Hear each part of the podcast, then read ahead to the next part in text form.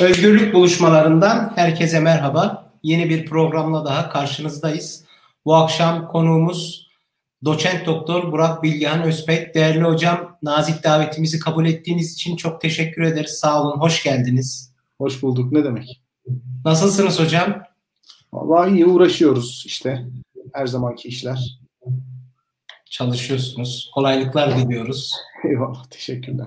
Teşekkürler. Ben izleyicilerimize de hoş geldiniz diyorum. Ee, her programda olduğu gibi kısa bir duyurumu yapayım. Ondan sonra başlayalım hocam dilerseniz. Tabii. Şimdi bizim değerli izleyiciler Burak Bilgen hocayla bir yarım saatlik söyleşimiz olacak. Konumuz biliyorsunuz Cumhurbaşkanlığı hükümet sisteminin karnesi. Siz yayın esnasında e, hocamıza soracağınız soruları iletebilirsiniz. Yarım saatlik sohbetimizin, söyleşimizin akabinde biz sizin sorularınızı hocamıza ileteceğiz. Ben hepinize tekrar hoş geldiniz diyor ve programa başlıyorum. Hocam müsaitseniz başlıyorum ben sorularımda. Tabii tabii buyurun. buyurun. Hocam benim ilk sorum bildiğiniz gibi Cumhurbaşkanlığı hükümet sistemi aslında literatürde böyle bir hükümet sisteminin varlığı da tartışılır ama hiç o bahse girmeyeyim. 16 Nisan 2017'de yapılan halk oylamasıyla kabul edildi ve tam teşekküllü bir biçimde uygulanmaya 9 Temmuz 2018 tarihinde başlandı. Yani elimizde 2 yıllık bir süre var. Bu sürede bir sistemin nasıl işleyip işlemediğini değerlendirmek için bence makul bir süre. Ben sistemi değerlendirmeden önce işin biraz politik yanına vurgu yapılması için size şu soruyu yönelteyim. Türkiye hocam neden böyle bir sistem değişikliğine daha doğrusu iktidar partisi neden böyle bir sistem değişikliğine ihtiyaç duydu? İddia edildiği gibi parlamenter sistem o bize dar gelen bir gömlekten bahsediliyordu ya. Bize dar mı geliyordu? Ya neden iktidar partisi ve MHP onun artık ortağı diyelim böyle bir sisteme geçmeyi böyle bir sisteme geçti tercih etti. İlk sorun bu olsun. Ee, parlamenter sistemin bize dar geldiği söylemi e, başkanlık sisteminin pratik bir ihtiyaçtan ötürü e, tartışıldığını ispat etmek için ortaya konan bir söylem. Yani pratik olarak o kadar büyük zorluklar yaşıyoruz ki e, ve bu bizim gündelik hayatımızı o kadar derinden etkiliyor ki biz bir sistem değişikliğine gitmeliyiz gibi bir argüman içeriyor. E, bu aslında böyle bir şey değil. Yani böyle bu bu böyle bir şey yok. E, zaten dünyadaki örneklere baktığımız zaman e, parlamenter sistem ve başkanlık sistemi ile refah üretme ya da insani gelişmişlik düzeyi arasında e, bir korelasyon kurmaya çalıştığınız zaman açıkça söylemek gerekirse parlamenter sistemlerin daha başarılı olduğunu görüyorsunuz. Evet. Yani e, dolayısıyla Türkiye'yi tabii istisna kabul ettiği için evet, Türkiye'nin genel geçer siyaset bilimi teorileriyle açıklanamayacağını, kendine özgü koşulları olduğunu iddia ettiği için e, tabii böyle bu argümanı e, sarf etmekte bir beis görmüyor. E, o yüzden hani e, Türkiye'ye dar gelen bir gömlek yoktu açıkçası. Ancak Türkiye'deki insanların bu 90'lardaki koalisyonlara dair kafalarında önemli bir imaj var. Yani hükümetlerin kurulamadığı, koalisyon ortaklarının anlaşamadığı, koalisyon kurma kültürünün oturmadığı, koalisyonların e, bir e, karar almakta zorlandığına dair bir imaj var. E, o söylem yani koalisyonların Türkiye'ye dar geldiği, dolayısıyla parlamenter sistemden başkanlık sistemine geçişin bir istikrar üreteceği söylemi biraz AK Parti öncesi duruma işaret ediyor. E, ancak e, siyaset kriz demektir açıkçası. Yani e, bir yerde siyaset varsa ya da bir yerde şöyle söyleyelim, daha doğrusu kuralım cümleyi. Bir yerde bir insan grubu varsa ve bu insan grubunun davranışlarını bir güç vasıtasıyla düzenleme yeteneği ve niyeti varsa burada siyaset ortaya çıkar. Ve bu siyaset de kaçınılmaz olarak bazı karşıtlıklar üretir. E, bazı krizler üretir. Ve bu krizlerin çözülmesi gerekir. Şimdi parlamenter sistem açıkçası bu krizlerin çözülme yöntemine dair bir şey söyler. Yani biz parlamento aracılığıyla bu krizleri çözmeye çalışırız. Tabii başkanlık sistemi bu krizleri ortaya koyarak yani siyasetin doğasında olan krizleri ortaya koyarak parlamenter sisteme bunun suçlusu ilan etme gibi bir düşünce cambazlığı içerisine girdi. Halbuki kriz yaratan parlamenter sistem değildir. Kriz yaratan siyasetin kendisidir. O krizi çözmek için de parlamenter sistemi ortadan kaldırmanız kafi gelmez. Siyaseti ortadan kaldırmak zorundasınız. Başkanlık sistemi açıkçası bence siyaset kavramını ortadan kaldırmayı murad etti. E, yani parlamenter sistemi ortadan kaldırmanın ötesinde siyaset kavramını ortadan kaldırmayı murad etti. E, tabii siyaset kavramını da siz e, bir şekilde e, ortadan kaldırmak istiyorsanız e, biz onlar ayrımı yani e, dost düşman ayrımı gibi kavramları da bir tarafa bırakmanız gerekecek. E, dost düşman ayrımını daha doğrusu ülke içinde uygulamamanız gerekecek. E, ülkenin egemenlik sınırları içerisindeki insanları biz olarak tanımlayıp onun dışındakileri ötekiler olarak tanımlamanız gerekecek ve hepsinden daha dramatik olanı sizinle aynı şekilde düşünmeyen e, insanları da o biz kavramının içerisinde tanımlamaya zorlama amacınız olacak. Yani siz Türkiye'de siyaseti bu şekilde ilga edebilirsiniz. Krizi bu şekilde ilga edebilirsiniz. E, ve bunu yapmanın yolu olarak da hani kriz çözme yöntemlerinden birisi olan yani krizin temayüz ettiği ortamlardan birisi olan parlamentoyu ortadan kaldırmak olarak gösterdiler. E, e tabi bu biraz önce söylediğim gibi fikir cambazlığıydı. Çünkü kriz ortadan kalkmaz. Ve e, biz e, şunu çok iyi gördük ki Türkiye'nin egemenlik sınırları içerisinde yaşayan herkesi de tek bir kalıba sokmak e, o kadar da e, mantıklı bir hareket olmuyor.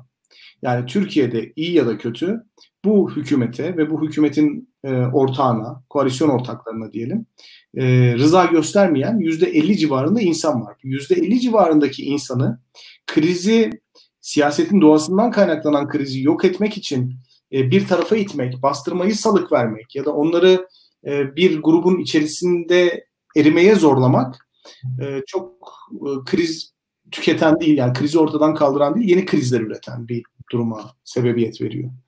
yani siyasetin asli vasfı kriz çözebilme potansiyeli aşınıyor. Anladığım kadarıyla öyle bir Hayır yani bu aşınıyor. Bu ayrı bir şey. Yani siyasetin doğasında bir kriz var. Bu krizi çeşitli yöntemlerle çözebiliyoruz ve bizim uygar dünyanın bulabildiği e, en medeni, en şeffaf yöntem parlamenter sistemler. Yani parlamento vesilesiyle, açık kamusal tartışmayla, belirli hukuki garantilerle insanların bu krizi kamuoyu önünde çözmesi beklenir. Bu medeni bir yaklaşımdır. Şimdi krizin ortaya çıkma platformu tabii ki parlamento olunca kriz parlamentoyla eş değer kavramlar olarak gösteriliyor ve sanki parlamentoyu ortadan kaldırdığınız zaman krizi de ortadan kaldıracakmışsınız gibi anlaşılıyor. Yani bu e, şunun gibi bir şey. E, eğer akşam televizyonlarda dolar kurunu söylemezsem dolar kuru yükselmez gibi bir şey. Tamam mı? Yani dolayısıyla televizyonlardan ekonomi haberlerini kaldırmak gibi bir şey. Halbuki siyasetin doğasında kriz var. Şimdi bu krizi ön, önlemek için yani parlamentoyu kaldırıyorsunuz. Fakat kriz devam ediyor. O krizi de çözmeniz için sizin bütün ülkeyi, ülkede yaşayan bütün insanları biz onlar ayrımı ya da ben ve öteki ayrımından muaf tutmanız gerekecek. Öyle değil mi? Krizin çözümü için herkesin aynı şekilde olması gerekiyor. Yani bir ölüm durumuna işaret eder aslında bu. E, bu da beraberinde yepyeni krizler getiriyor. Çünkü Türkiye'de yaşayan insanların yarısı bu hükümetle aynı biz onlar kümesi içerisine girmek istemiyor. Bu sefer de ne oluyor? Yeni krizimiz hükümetin çizgisi dışındaki insanların kriminalize edilmesi şeklinde oluyor. Yepyeni bir krizle karşı karşıya kalıyoruz. Yani biz parlamento üzerinden çözmemiz gereken krizleri e, başka vesilelerle çözmeye çalışıyoruz. E, o yüzden başkanlık sisteminin muradı bence e, temel olarak krizi çözmek değildi. Yani krizi çözemeyeceğini biliyordu. Parlamentoyu ortadan kaldırarak bu krizlerin ortadan kalkmayacağını biliyordu. E, ve e, toplum içerisinde yaşanan, bu biz onlar ayrımı üzerinden yaşanan, o kutuplaştırma ekseni dediğimiz, o eksen üzerinde yaşanan krizlerin hepsinin devam edeceğinin farkındaydı. Yani orada e, Türkiye'ye dar gelen bir gömleği e, çıkartıp atmak ya da Türkiye'ye yepyeni bir sistem tasarlamak, bir ihtiyacı gidermek gibi bir motivasyon olduğunu düşünmüyorum açıkçası. E, yani bu, bu kriz olacak. Bu krizin e, çözülme mekanı parlamentolar olmayacak. E, ve bu kriz toplumun diğer alanlarına, hayatın diğer alanlarına sirayet eden yeni krizleri tetikleyecek. Bunun hükümet başkanlık sistemini getirirken gayet iyi farkındaydı. Yani e, ortada şu anda yaşanan durumla alakalı mesela şu anda geldiğimiz noktada çok başarılı olmayan bir sistem görüyoruz. Ben hükümetin yaşadığı bir şaşkınlık olduğunu sanmıyorum. hükümetin yaşadığı bir şaşkınlık olduğunu düşünmüyorum. Tam tersine hükümetin e, krizi resmi kanallardan çıkartarak keyfi olarak, keyfi bir şekilde e, kişilerin iradesine e, yüklediği, daha doğrusu kriz çözme iradesini kişilerin iradesine yüklediği, kişilerin iradesine havale ettiği bir sistem yaratılmaya çalışıldı. Yani krizin çözülmeyeceğini başından itibaren bu başkanlık sistemini tasarlayanlar da biliyordu. Sadece kriz çözme iradesini kurumlardan, kanuni çerçeveden, hiyerarşik bürokratik yapılardan alarak e, daha keyfi, daha dönemsel, daha bağlama göre değişebilecek yorumlarla e, kişilere havale ettiler. Kim bu kişiler? Tabii ki Cumhurbaşkanı kimse o ve onun etrafında kurduğu yakın çevresi. Teşekkür ederim hocam. Hocam e, bu noktada size müsaadenizle bir ekleme yapmak istiyorum.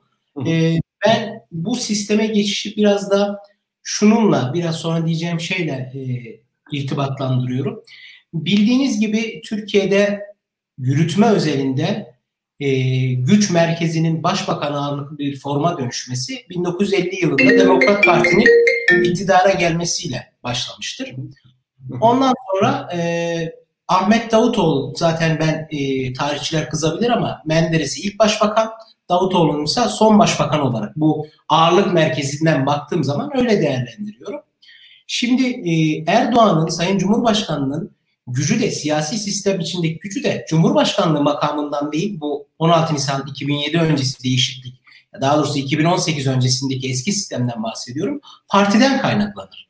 Dolayısıyla hem partiyi hem de Cumhurbaşkanlığı makamını birlikte yürütmesine imkan verecek bir sistemin tesisi de elzemdi. Yani Ahmet Davutoğlu'yla da bir sorun yaşadı. Eğer sistem değişmese bana göre Binali Yıldırım'la da bir sorun yaşayacak ve Adalet ve Kalkınma Partisi içindeki üyeler bir süre sonra genel başkana biat etmeye, ona tabi olmaya başlayacaktı. Çünkü Türk siyasi hayatının rutini de buydu.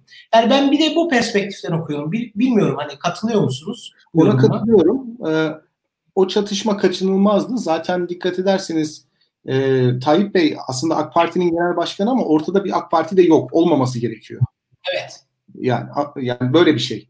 E, yani ortada kurumlarıyla işleyen e, ya da üyelerine siyasi olarak alan açan, e, siyasi tartışmayı genişleten, e, siyasi tartışmayı toplumun farklı alanlarında tutarlı bir şekilde hani formüle eden e, ve üyelerine baştan sona bu şekilde bir söylem üretebilen bir siyasi parti yok. E, bu siyasi partinin olmaması kaçınılmaz bir şey çünkü ortada parlamenter sistemi e, ilga etmek isteyen bir niyet varsa bunun ilk önce zarar vereceği parti kaçınılmaz olarak AK Parti olacak. Zaten öyle oldu. Biraz önce de söyledim.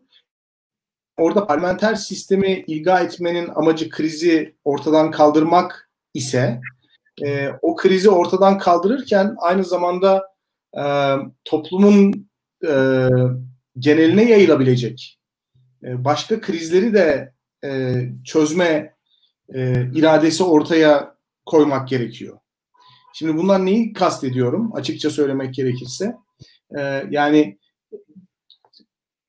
biz onlar ayrımı üzerinden bir siyaset kurguluyorsak eğer biz e, ve siyasi krizleri ortadan kaldırmanın yolu ülke içerisinde bu ayrışmanın ortadan kalkmasıysa bir kere yekpare bir şekilde tanımlanan bir millet tanımı ortaya konulmalı ve öteki olarak tanımlanan kişilerin de bu milletin dışında bir sıfatla e, adlandırılmaları gerekiyor.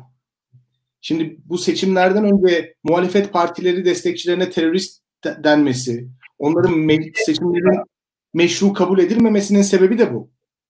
Yani e, ortada meşru kabul edilmeyen muhalefet partileri var.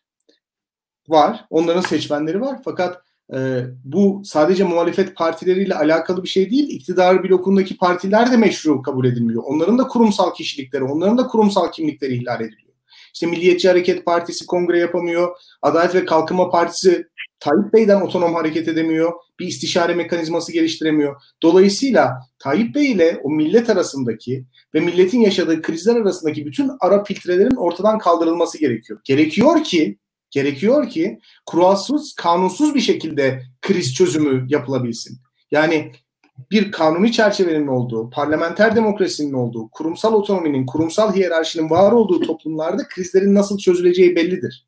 Fakat bütün bu filtreleri ortadan kaldırdığınız zaman lider ile halk arasında, halkın çeşitli kesimleri arasındaki tabaka kayboluyor ve onlar arasındaki ilişkileri belirleme, düzenleme özgürlüğü siyasi lidere geçiyor.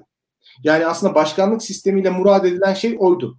Bu olduğu için yani bu başarılabildiği için toplumsal gruplar arasındaki gerginliği ayarlayan, o tansiyonu düzenleyen aktör de Sayın Cumhurbaşkanı oluyor. Belli bir toplum grubunu diğerlerine karşı daha makbul gören aktör de Sayın Cumhurbaşkanı oluyor. Belli bir kimlik grubunun daha makbul olduğunu söyleyen, onun sinyalini veren kişi de Sayın Cumhurbaşkanı oluyor. Anlatabiliyor muyum? Yani toplumdaki krizleri çözüyor, yönetiyor. Yani çözme biçimi dediğim barışçıl bir çözümden bahsetmiyorum. Bu krizleri yönetiyor, istediği gibi çözüyor, istediği aktörü meşrulaştırıyor, istediği aktörü gayrimeşrulaştırıyor ve bu şekilde kendisinin iktidarına devam ettirebileceği bir denge yaratıyor. Kurumsal bir çözümden ziyade bir palyatif bir çözüm söz konusu. Evet, evet. Hocam bu belirsizlik sadece e, bu dediğiniz noktada size katılıyorum vurguladığınız hususlarda. Bir de mesela demin söyleşimizin başında 90'lardaki koalisyonların insanların zihinlerinde biraz pejoratif bir algıyla yorumlandığından bahsettiniz. Hı. bu sistem iddia edildiği gibi istikrarsızlığa son verip koalisyonların da üzerine artık toprak atacaktı. Ama şu an mevcut hali hazırda Türkiye yürütmede olmasa bile yasama özelinde bir koalisyona mecbur ve bir koalisyonla yönetiliyor. İşte zaten burada da bir belirsizlik var. Çünkü parlamenter sistemde çoğunluk partisine destek veren bir partinin bu desteği karşısında iktidardan nasıl bir hisse aldığı açıktır. Daha şeffaftır. Ama şu an mevcut durumda Milliyetçi Hareket Partisi'nin, Adalet ve Kalkınma Partisi'ne daha düzden söyleyeyim, Sayın Cumhurbaşkanı'na verdiği destek karşılığında iktidardan nasıl bir pay aldığı konusu muğlak. Haksız mıyım? Sadece siyasi partiler için değil, gazeteciler için, Twitter evet. hesapları için, sivil toplum kuruluşları için. Yani ortada görünür bir oyun sahnelenmediği için kimin iktidar üzerinde, kimin iktidarın e, devamı üzerinde nedenle etkili olduğu belli olmadığı için e, evet. insanlar kendi e, haklarının ötesinde iktidardan pay alabilirler. Yani bir gazeteci e, ya da 100 bin takipçili bir Twitter hesabı bir milletvekilinden ya da çok eski bir partiliden çok daha fazla söz hakkına sahip olabilir. Yani bunlar çok beklenebilir şeyler. Çünkü sistemde rantın paylaşılması da, e, sistemde biz görevin paylaşılması da, işte bürokratik makamların paylaşılması da dediğim gibi o ara filtrelerden çıkartılıp tamamen tek bir kişiye havale edildiği için onun iradesiyle oluyor. Dolayısıyla ona yakın olanlar e, daha fazla etki sahibi oluyor. Bu otoriter sistemlerde liderin, berberinin, şoförünün çok etkili olması hikayesi vardır ya aslında. Bu onun gibi bir şey. Çünkü arada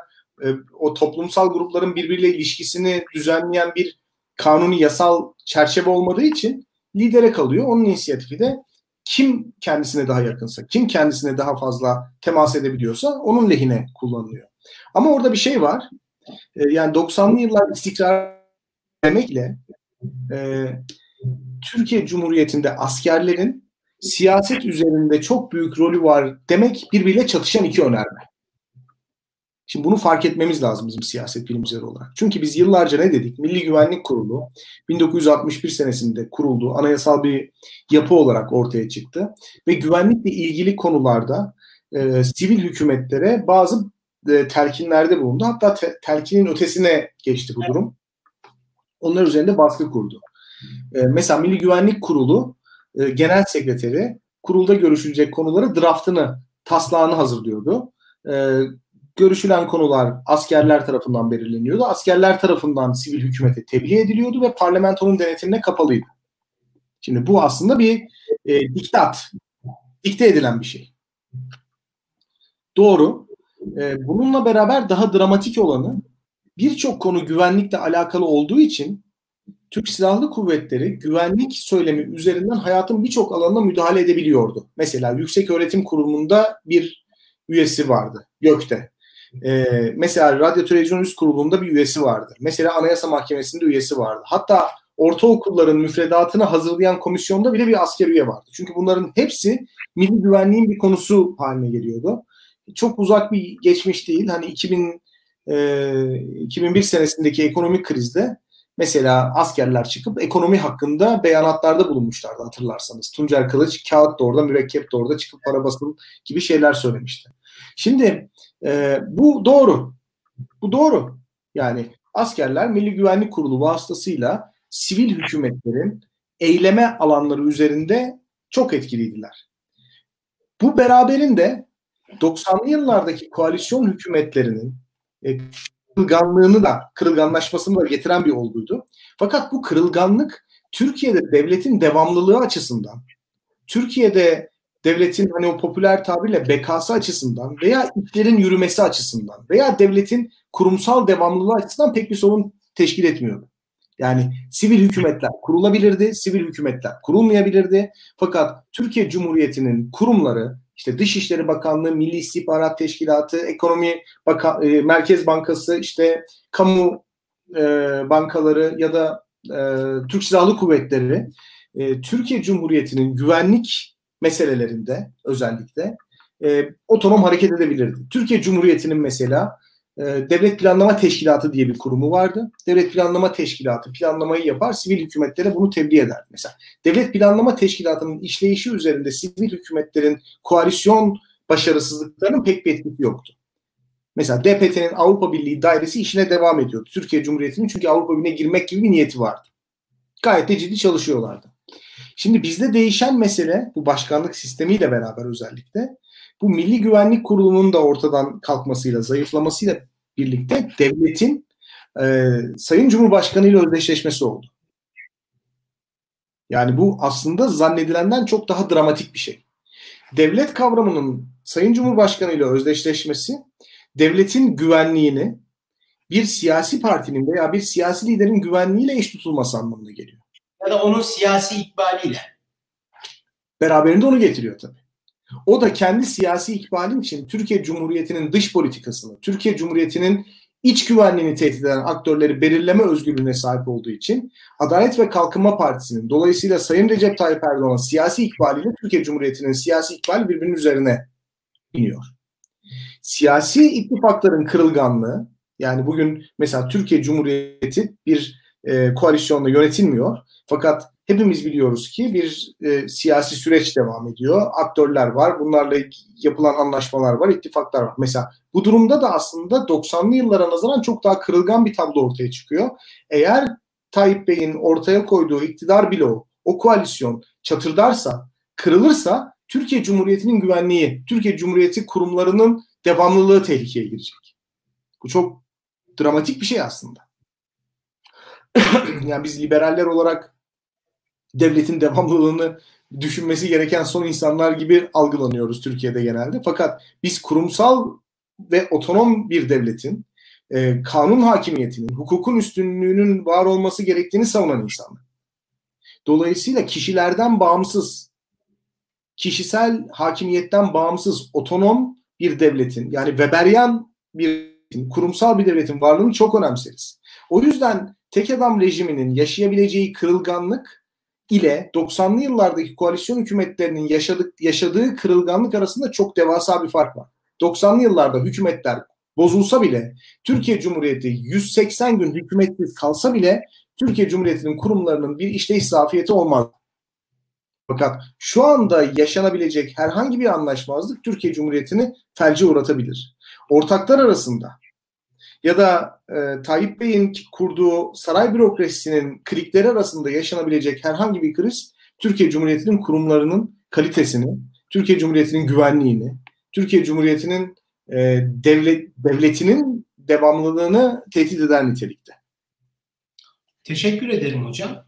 E, hocam e, süremiz ilerliyor. Teknik bir soru soracağım. Cumhurbaşkanlığı hükümet sistemini eleştirenler e, bu sizin anlattıklarınızla paralel bir soru. En çok şuna vurgu yapıyor. Sanıyorum 64 kararname çıktı bugüne kadar. 9 Temmuz 2018'den bugüne kadar. Bu 64 kararnamenin 38'i eskiden daha evvel çıkarılan kararnamelerde yapılan değişikliklerle alakalı.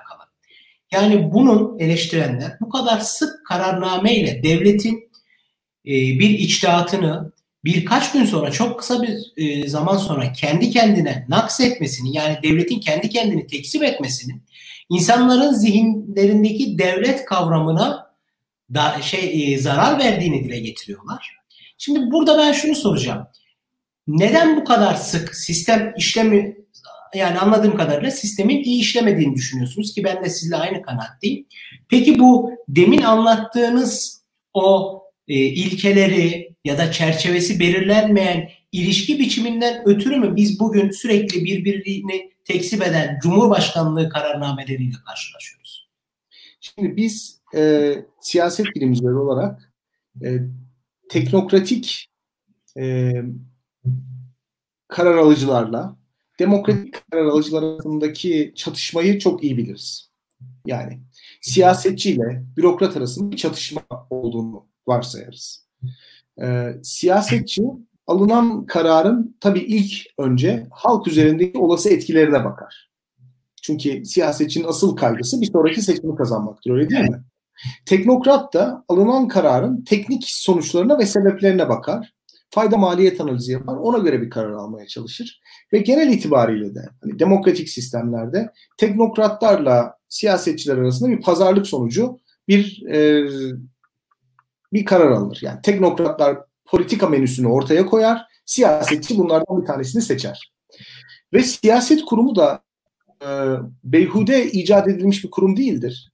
Çünkü e, herhangi bir kararın halkta nasıl yankılanacağı, halkta nasıl te- e, karşılık bulacağı, nasıl halkın tepki vereceği siyaset kurumu sayesinde algılanır. Yani siyaset kurumu aslında toplumdan gelen sinyalleri ortaya koyar. Mesela teknokratik olarak günde 21 saat çalışmak çok harika bir e, ekonomik durum yaratabilir. Fakat siyasetçi günde 21 saat çalışan halkın çok sinirleneceğini, sokaklara akın edeceğini ve kitlesel protestolar sergileyebileceğini algılar. Buna göre o 21 saatlik maksimum çalışmayı 8 saat yapar. Siyaset kurumu bunun içindir.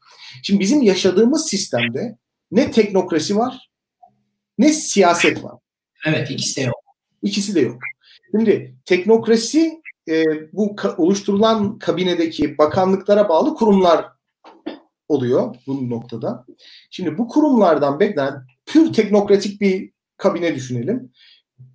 Alt seviyede bilginin ortaya çıkartılması ve politika menüsünün hazırlanıp karar alacağı yani Sayın Cumhurbaşkanı'na sunulması şeklinde olması lazım. E, siyaset siyasetten beklediğimizde ya eğer siyaset olsaydı ondan beklediğimiz şey de halkın taleplerini ilçe başkanlarından itibaren toplayıp il başkanlarına, genel merkeze, genel başkan yardımcılarına, parti kurullarına iletip ihtiyaç olan konularda düzenleme yapılmasını partiye sinyallemeleri olur. Şimdi bizde ikisi de yok. Bizde Sayın Cumhurbaşkanı'nın etrafında bir klik var. Ve bu klik e, teknokrasiden de siyaset kurumundan da beslenmeyi reddediyor. Yani teknokratik bilgiyi de siyasi bilgiyi de kendi tekerine alıyor ve diyor ki benim seçim kazanmak için teknokratik hamleler yapmaya ihtiyacım yok.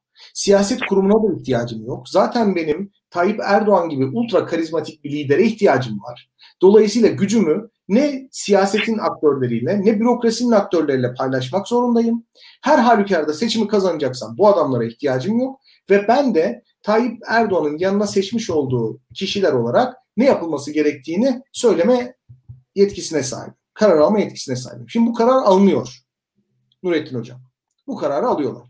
Ve bu karar alınırken de zannetmeyin ki etrafındaki insanların pür rasyonelitesiyle alınıyor. Onlar da etkiye açık insanlar. Lobiler var, çıkar grupları var ve çıkar grupları meclise gitmiyor, milletvekilleriyle oturmuyor ya da partilerin temsilcileriyle oturmuyor ya da bürokratlarla istişare yapmıyor. Çıkar grupları doğrudan o inner circle, o yakın çevreye e, mensup olan insanların yanına yaklaşıyorlar. Kim vasıtasıyla yaklaşıyor? Bu bazen bir gazeteci oluyor.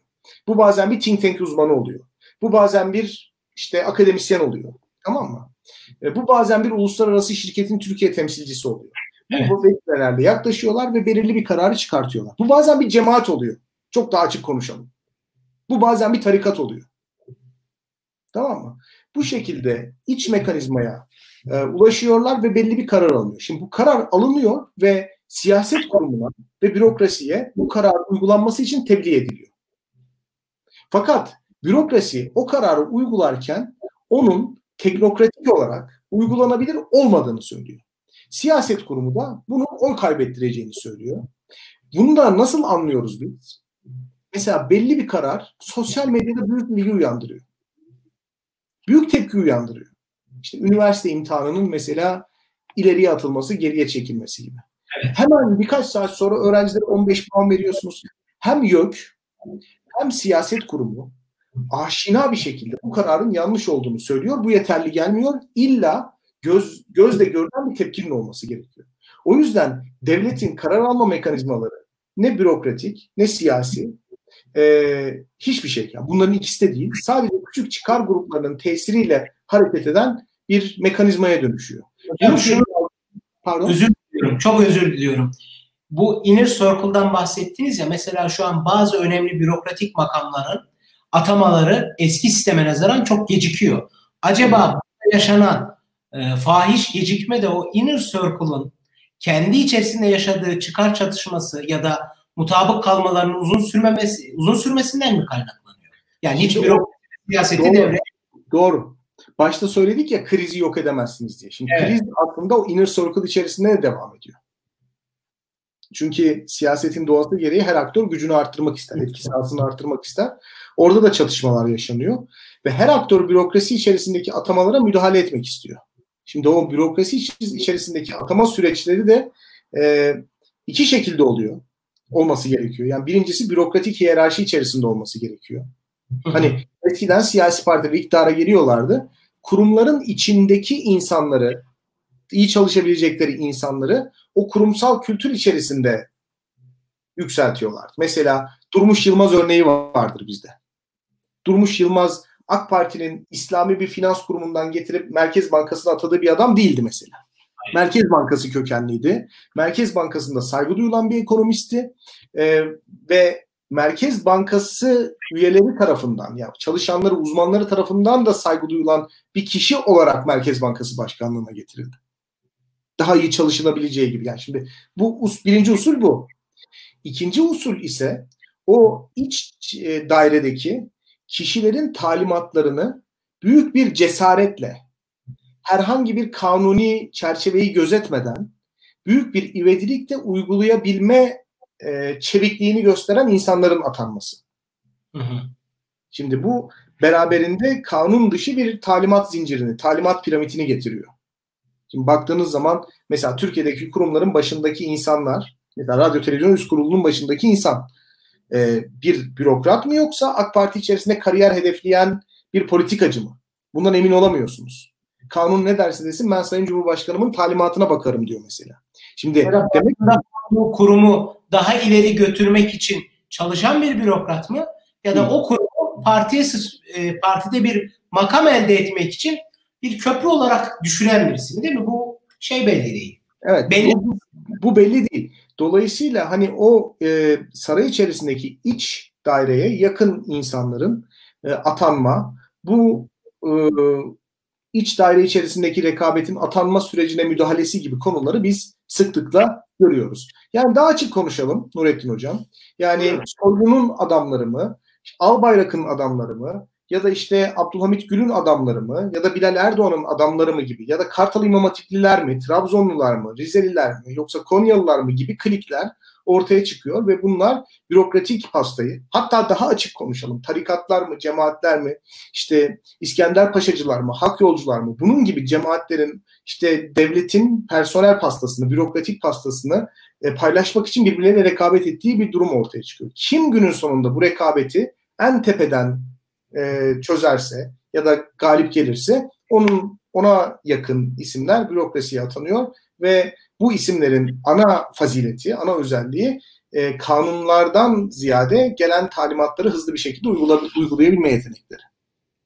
Hocam teşekkür ederim. Şöyle bir somut örnek vereyim. Yani e, izleyicilerimizin kafasına daha da berraklaşması için biraz önce şeyden bahsettiniz. Siyasetçi ve teknokrat arasında bir krizin olması son derece doğaldır. Doğal, evet, doğal. Ama e, benim e, görebildiğim kadarıyla bu kriz içerisinde hem siyasetçi eskiden, eski Türkiye'ye şu an vurgu yapıyorum hem de teknokrat nerede durması gerektiğini biliyordu. Mesela şöyle bir örnek vereyim. Sivas-Malatya arasında bir yol yapılması teklifi teknokrat e, kanattan siyasete gider. Siyaset bunu reddeder ya da kabul eder ama kabul ederse o yolun asfaltında kullanılacak tam teknik tabirleri bilmediğim için afaki konuşuyorum. Petrol miktarını siyasetçi tartışmazdı. Yani bunu gündemine o teknokrasinin işiydi. Sanırım artık o da tartışılıyor. Çünkü siyaset de ortadan kalktı, teknokrasi de ortadan kalktı. Öyle maalesef. Yani bize bunu şöyle sunmalarına izin vermeyelim yani. Siyasetçinin teknokrasiye karşı mücadelesi ya da bürokratik vesayete karşı mücadeleymiş gibi sunmalarına izin vermeyelim yani. Bürokratik vesayete karşı bir mücadele de yok. Siyasetçinin bürokrat tarafından kısıtlandığı da yok. Yani ortada bir siyasetçi bürokrat çatışması da yok. Siyasetçi de bürokrat da aynı derecede naçar kalmış durumda. Yani bunu bunun ismini koymak lazım. Bu hocam şey e, son olarak şuna da değinelim arzu ederseniz. Bu sadece e, siz şöyle demiştiniz söyleşinin başında. Bu AK Parti'de zaten benim de Daktilo 1984'te yazdığım bir yazı vardı. AK Parti'nin siyasi parti olma hüviyeti evet. yani 80 felç oldu diyordum ben. Bu siyasetsizlik övgüsü daha doğrusu siyaseti sadece elitlere daha doğrusu ben de düzden söyleyeyim Beştepe'deki elitlerin işi gibi görme ya da onların bir imtiyazı gibi görme alışkanlığı bence e, daha da zirve yapıyor. Günden güne artıyor. Çünkü şöyle bir şey şu an bizle sizin yap yani bizim birlikte yaptığımız şey de aslında bir siyaset. Ve fakat ne yazık ki Türkiye'de siyaset yapmak isteyenlere karşı işte cübbeni çıkar, buradan istifa, istifa et, işte memurluğunu terk et gibi değil mi? Özellikle cübbeni çıkar deniyor da. Ama bu sadece AK Parti değil tüm topluma bence dikte edilen bir siyasetsizlik övgüsü ya da siyasetsizlik hali diye düşünüyorum. Katılıyor musunuz hocam? Um, şöyle e, yani siyaseti e, siyaseti yok etmek çok kolay bir şey değil. Tabii ki değil. Yani e, siyaseti yok etmenin temel yolu ki ben siyasetin yok edilmesi gerektiğini düşünen bir liberalim. E, liberal demokratik bir anayasanın ancak apolitik bir toplum ile birlikte var olabileceğini düşünen birisiyim. E, ancak şunu söylüyorum. Bunu söylememin sebebi de e, hani e, ap, a, siyaset karşıtı bir e, şımarıklık değil. E, siyaseti yok edebilmenin yolu insanların belli bir konuyu siyasileştirmeyecekleri kadar e, kurala ve kanuna bağlamaktan geçiyor. Yani bir hukuka bağlanmaktan geçiyor. Nötrleştirmek diyelim ya da biraz e, daha. Böyle değil. Yani ya ben e, kadın hakları konusunu mesela İstanbul Söz İstanbul Sözleşmesi'nin siyasi bir mesele olmaması gerektiğini düşünüyor. Yani bir kadının şiddete olmadan devam ettirme hakkının olması politik bir mesele değildir. Olmamalıdır. Yani bunun üzerinde bir politik hat kurulmamalıdır. Ya da insanların ifade hürriyeti politik bir mesele olmamalıdır. İnsanların ifadelerini hür bir şekilde beyan etmeleri karşılığında bir bedel ödememeleri hukukun hepimizin ortaklaşa e, kabul ettikleri, üzerinde mutabık kaldık, üzerinde mutabık kaldığımız hukukun bir parçası olması ol, olmalıdır. O artık siyasetin alanının dışına çıkmalıdır. Şimdi devlet memurlarının da siyaseten e, aktif olmakla suçlanması aslında devlet memurlarının e, bürokratik e, sahasıyla alakalı bir şeydi. Şimdi bunu ben bence biz biraz yanlış değerlendirdik. Yani Yargıtay Cumhuriyet Başsavcısı Adalet ve Kalkınma Partisi'ni kapatma, daha önce Fazilet Partisi, Refah Partisi'ni kapatma davaları açtı. Kürt partilerini kapatma davaları açtı. Fakat bunun sebebi bu başsavcının, bu başsavcıların siyasete çok meraklı olması değildi. Tam tersine onlar ortaya konan güvenlik çerçevesinin yani Milli Güvenlik Kurulu tarafından ortaya konan güvenlik çerçevesinin zaten İslamcı ve Kürtçü partileri hukuki muhataplar olarak kabul etmemesi noktasından hareket ettiler. Anlatabiliyor muyum? Yani o yüzden onların tavrı siyasi bir tavır değildi kendilerine göre.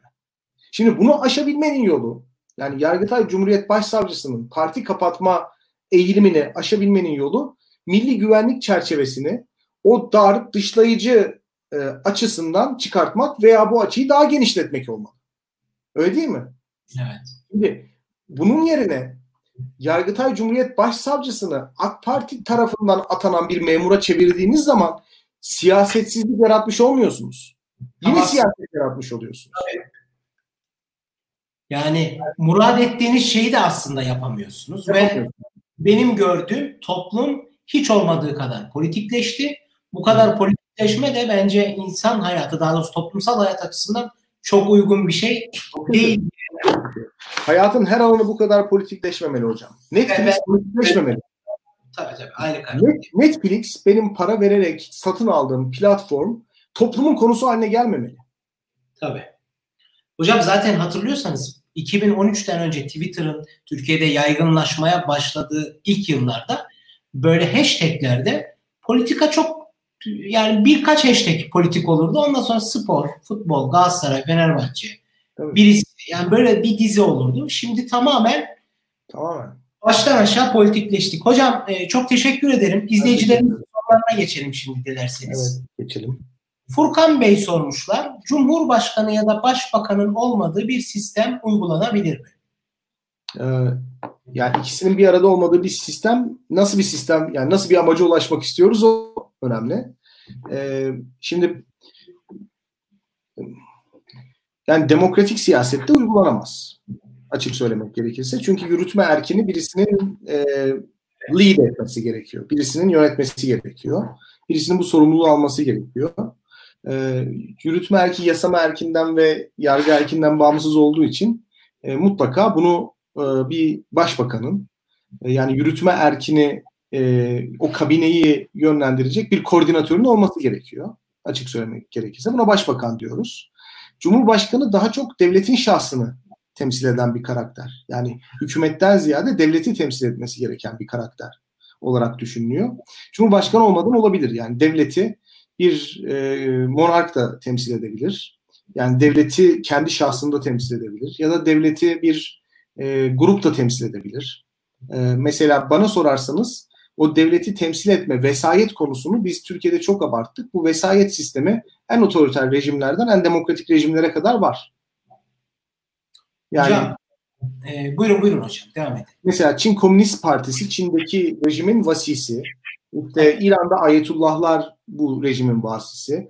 E, Amerika'da Anayasa Mahkemesi muhtemelen bu sistemin vesayet makamı.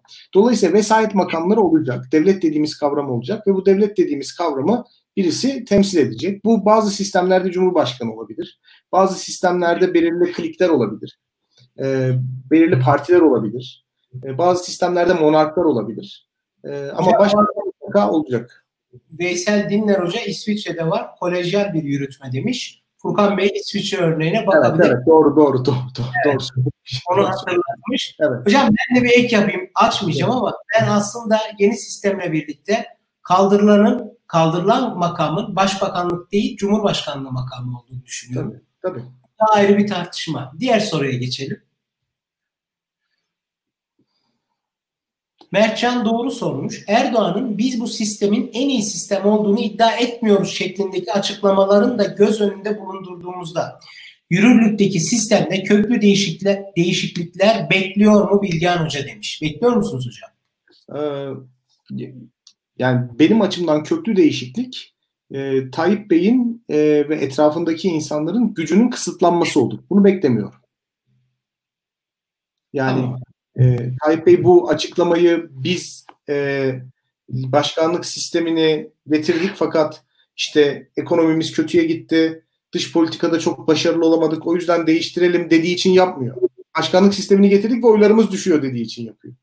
Evet zaten e, Cumhurbaşkanlığı'nın sitesine bakabilirler. Sistemin nasıl güzel işle, işlediği ile alakalı Cumhurbaşkanlığı bir taslak, bir rapor, bir slide hazırlamış. Onda yani ondan yana bir şek ve şüpheleri yok. Diğer soruya geçelim. Yücel Gürcan beyefendi sormuş. O, Güzel bir dostumuz. Yücel Gürcan. Liberal Demokrat Parti'den bu yana tanırım Yücel Bey'i. Yücel Bey. Güzel İzmir'den selamlar. Teşekkürler. Ben Yücel Gürcan. Uzun bir aradan sonra Burak Bilgen Hoca'yı yakından gördüğüme ve dinlediğime çok sevindim. İlgiyle dinledim. Teşekkür ederim. Bir sorum var. Burak Hoca bundan sonra Cumhurbaşkanlığı seçim ya seçim kaybetmeyeceğini veya velev ki kaybetme ihtimali durumunda seçim yaptırmamak dahil yapmayı göze alamayacağı şey yok diyenler var. Katılır mısınız? Yok katılmıyorum. Ee, seçim olur. Muhalefetin görevi olabildiğince siyaseti normalleştirmek olmalı. Ee, herhangi bir ergen radikalizmine, e, şiddete varabilecek, provokasyonlara açık e, durumlara girmemeli. Siyasete olan inancını kaybetmemeli ve bir yol bulup siyaseti devam ettirmeli. E, çünkü şunun için söylüyorum, e, Tayyip Bey e, hep meşruluğunu halktan aldı. Bu önemli bir şey. Çünkü e, meşruluğunu halktan alabilmek onu sistemin içerisindeki diğer aktörlerle e, ilişkiye girebilmeye, daha rahat ilişkiye girebilmeye sevk etti. Yani e, bugün meşruluğunu halktan almasa, popüler bir lider olmasa birçok aktörle bu kadar kolay işbirliği yapamayabilir. Bu kadar hiyerarşik bir işbirliği içerisine giremeyebilir. Yani eğer meşruluğunu halktan almıyorsa e, Tayyip Bey'in etrafında e, işbirliği yaptığı insanlar niçin Tayyip Bey'le işbirliği yapsınlar? Asıl soru bu. O çok maliyetli bir iştir. Yani demokratik yoldan ayrılmak, seçimleri ilga etmek, seçimlerle oynamak, seçim dışı yöntemlerle iktidara gelmek, iktidarı bu şekilde korumaya çalışmak çok maliyetli bir iştir. Bakın ahlaksız bir iştir demiyorum. Maliyetli bir iştir. Birçok insana gücünüzden pay vermek zorunda kalırsınız. Çok fazla insana borçlanırsınız. Sürdürülebilir bir şey değildir. Yani eğer halkın sevgisi olmadan iktidara gelinebiliniyorsa ve kalınabiliyorsa emin olun bunun tek taliplisi Tayyip Bey olmaz. Tabii. Diğer soruya O yüzden geçelim. ben devam edeceğini düşünüyorum. Diğer soruya geçelim. Murat Yaşar Akar beyefendi sormuş. Burak hocam ne tip bir parlamenter veya başkanlık sisteminden yana sistem değişikliği konusunda somut önerileri nedir? Hocam bir de bir eleştiri gelmiş. Hemen onu yanıtlayayım. Soru Tabii. kalsın ekranda. Ee, mevcut Cumhurbaşkanlığı hükümet sisteminin bizim literatürde siyaset bilimi daha özel söyleyeyim karşılaştırmalı siyaset bilimi literatüründe yer alan başkanlık sistemiyle birçok açıdan farkı var. Bunun biz de farkındayız. Ama kamuoyu bunu başkanlık sistemi olarak bildiği için biz de yayında böyle adlandırmayı uygun gördük. Yoksa tabii ki en başta her iki erk birbirini feshetme hakkına sahip olduğu için başkanlık sisteminden ayrılıyor. Yani bu nokta izleyicilerimizin kafasında netleşsin. O eleştiriye de cevap verelim. Hocam tekrarlayayım soruyu. Burak hocam ne bir parlamenter veya başkanlık sisteminden yana sistem değişikliği konusunda somut önerileri nedir demiş. Ee, şunu açık söylemek gerekir ki yargı e, erkini e, bağımsızlaştırmadan yapılabilecek herhangi bir sistem değişikliğinin çok anlamlı olduğu kanaatinde değilim. Yani yargı bürokrasisini mümkün mertebe sistemin e, siyasi sistemin etkisine kapalı hale getirmek gerekiyor. Yani bu süreç böyle devam ederse yani yargı kurumları e, yani yargı kurumları derken Anayasa Mahkemesi'nden tutun idari mahkemelere kadar böyle etkiye açık kurumlar olarak görülürse e, yani hiçbir sistemin farklı bir sonuç vereceği kanaatinde değil. Yani öncelikli olarak başkanlık sistemi mi, yarı başkanlık sistemi mi tartışması başlatmak yerine öncelikli olarak yargıyı nasıl bağımsız kılabilecek bir sistem oluşturabiliriz. Çünkü bu o bahsettiğimiz bütün siyasi partileri, bütün siyasi aktörleri bağlayan, onları kafesleyen, onları sınırlandıran bir devlet kavramı varsa bu yargıdır. Bu olur. Yani devlet dediğimiz şey kanundur. O yüzden mesela hukuk devleti, kanun devleti gibi tabirler son derece lüzumsuz tabirlerdir. Devlet dediğimiz şey zaten kanun ile dizginlenmiş bir otoritedir. Kanun ile dizginlenmeyen bir otoriteye devlet demiyoruz biz. O yüzden hukukun bir şekilde bağımsız olduğu bir sistem kurmamız gerekiyor. Ee, ondan sonra sistemin başkanlık olması, yarı başkanlık olması ya da parlamenter olmasını konuşabiliriz. Benim kanaatimce e, Türkiye yani Türkiye'nin biraz siyasi gerçekliklerine e, baktığımız zaman e, ben güçlendirilmiş bir parlamenter e, sistem yani istikrar üretmeye e, yönelik bir parlamenter sistemden yanayım. Ancak bu çok muğlak bir laf yani. İstikrar üretecek parlamenter sistem barajı yüzde yirmiye çekmemizi beraberinde getirmemeli. Yani parlamenter sistemin güçlü olması demek, parlamenter sistemden illaki tek başına bir partinin çıkması demek değil.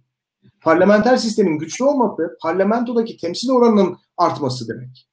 Ve parlamentodaki partilerin birbirleriyle müzakere edebilme, birbirleriyle konuşabilme, program oluşturabilme yeteneklerinin yükselmesi demek. O yüzden parlamentoya daha az parti sokarak parlamenter sistemi güçlendiremeyiz. Tam tersine parlamentoya giren partiler arasındaki işbirliği mekanizmalarını kuvvetlendirerek bu sistemi güçlendirebiliriz. Bunun formüllerine bakacağız. Ben bakıyorum siyasetçiler çıkıyor güçlendirilmiş parlamenter sistem. E, tamam da yani yarın öbür gün iktidara geldiğin zaman barajı %30'a çektiğin zaman çok güçlü bir parlamenter sistem yaratabilirsin ama iki partili olur. Belki evet. tek partili olur bilmiyorum. Ya, Schmidt geldi. Onun parlamenter demokrasinin krizi. krizi. Evet yani evet. Furkan Bey'in sorusunda e, böylelikle yanıtlamış olduk. Diğer soruya geçelim. Hocam Fatih Özcan Bey sormuş. Klasik ama güzel bir soru bence. Erken seçim olur mu? Olur. Tabii ki olur. Ya olur. E, çünkü erken seçimler e, Tayyip Bey'in çevresindeki insanlar için e, kazanılan mutlaka kazanılacak olan seçimlerdir. E, çünkü orada e, Sayın Erdoğan'ın karizmasına dayalı büyük bir güven var ve büyük bir medya makinasıyla hareket ediyorlar. E, ben birkaç aydır bunun sinyallerini alıyorum. Özellikle bu kredi musluklarının açılması, Ayasofya gibi sembolik mes- meselelerin gündeme gelmesi, gündemin devamlı bunlarla işgal edilmesi ve 2020 Kasım'ında Amerikan başkanlık seçiminin olması, burada Trump'ın kaybetme ihtimali e, ve AK Parti içerisindeki klikler arasındaki mesele bize bunları düşündürüyor. E, seçim AK Parti içerisindeki bir hesaplaşmayı çözümlemek için de olabilir. E, seçim AK Parti'de Tayyip Bey sonrası kimin başkan olacağını tayin etmek için de olabilir. Birçok sebebi olabilir ama ben 2023'e kal kalacağı kanaatinde değilim. ben baskın bir seçime hazırlıklı olmamız gerektiğini düşünenlerdenim açıkçası. Özellikle yeni kurulan muhalefet partilerinin o evet. teknik evet. işleri bir an önce halletmeleri lazım. Evet. Son sorumuzu alalım. Ee, Claudius sormuş. Konegmatus Claudius. Türkiye'nin üniter yapıdan federal yapıya geçmesi bir hayal mi? Geçtiği takdirde iyi işler mi demiş. Hocam buna da süremizi açmayalım. Kısa bir cevap verin. Programımızı nihayetlendirelim federal yapı başlı başına demokratikleştirici bir duruma işaret etmez. Orta Doğu'da bunun örnekleri var. Ee, ama üniter yapıyla da devam edeceğimiz anlamına gelmez bu. Ee, federal yapının tekrar söylüyorum işleyebilmesi için e, federal yapıyı yöneten gruplara ya da partilere sınırsız bir hükümranlık e, vermemek gerekir. Onları da bir evrensel hukukla denetleyebilmek gerekir. Bunu da yapabilmeniz için sizin merkezi hükümetteki anayasanızın evrensel hukuk kriterleriyle çok uyumlu olması gerekir. Yani e, böylece aynen İspanya Bask örneğinde olduğu gibi e, hani yerel yönetimlerde kendi küçük tiranları yaratmazsınız. Küçük diktatörler yaratmazsınız. E, çünkü federal sistem başlı başına özgürleştirici, demokratikleştirici bir duruma işaret etmez. Demokrasi ve özgürlük bireysel özgürlüklerdir. Kimliksel ya da kolektif özgürlükler bireylerin kendi inisiyatifleriyle rıza verdikleri takdirde ortaya çıkar. O yüzden biz her bir bireyin e, devletle olan ilişkisini e, daha doğrusu her bir bireyin kendisiyle, başkasıyla ve devletle olan ilişkisini düzenleyen bir hukuk e, kavramından bahsedeceksek eğer bunun evrensel nitelikte olması gerekiyor. Onu her türlü otoriteden koruması gerekiyor. Yani beni toplumdan, ailemden, devletten, e, birçok diğer insanlardan koruyan bir hukuk sisteminin olması gerekiyor. Beni bundan kurtaracak olan şey yerel yönetim değildir. Yani yerel yönetim e, başlı başına değildir. Yerel yönetim beni tehdit edebilir. Beni ondan da koruyacak bir sisteme ihtiyacım var.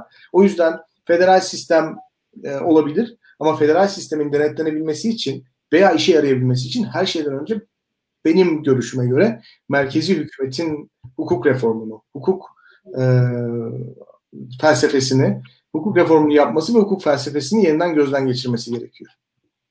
Hocam çok teşekkür ederim. Sağ olun. E, yayınımız, yayınımıza katıldığınız için çok teşekkür ederim. İzleyicilerimize de bizi izledikleri için çok teşekkür ediyorum. Yeni bir özgürlük buluşmasında buluşmak dileğiyle. Hoşçakalın, iyi akşamlar. İyi akşamlar.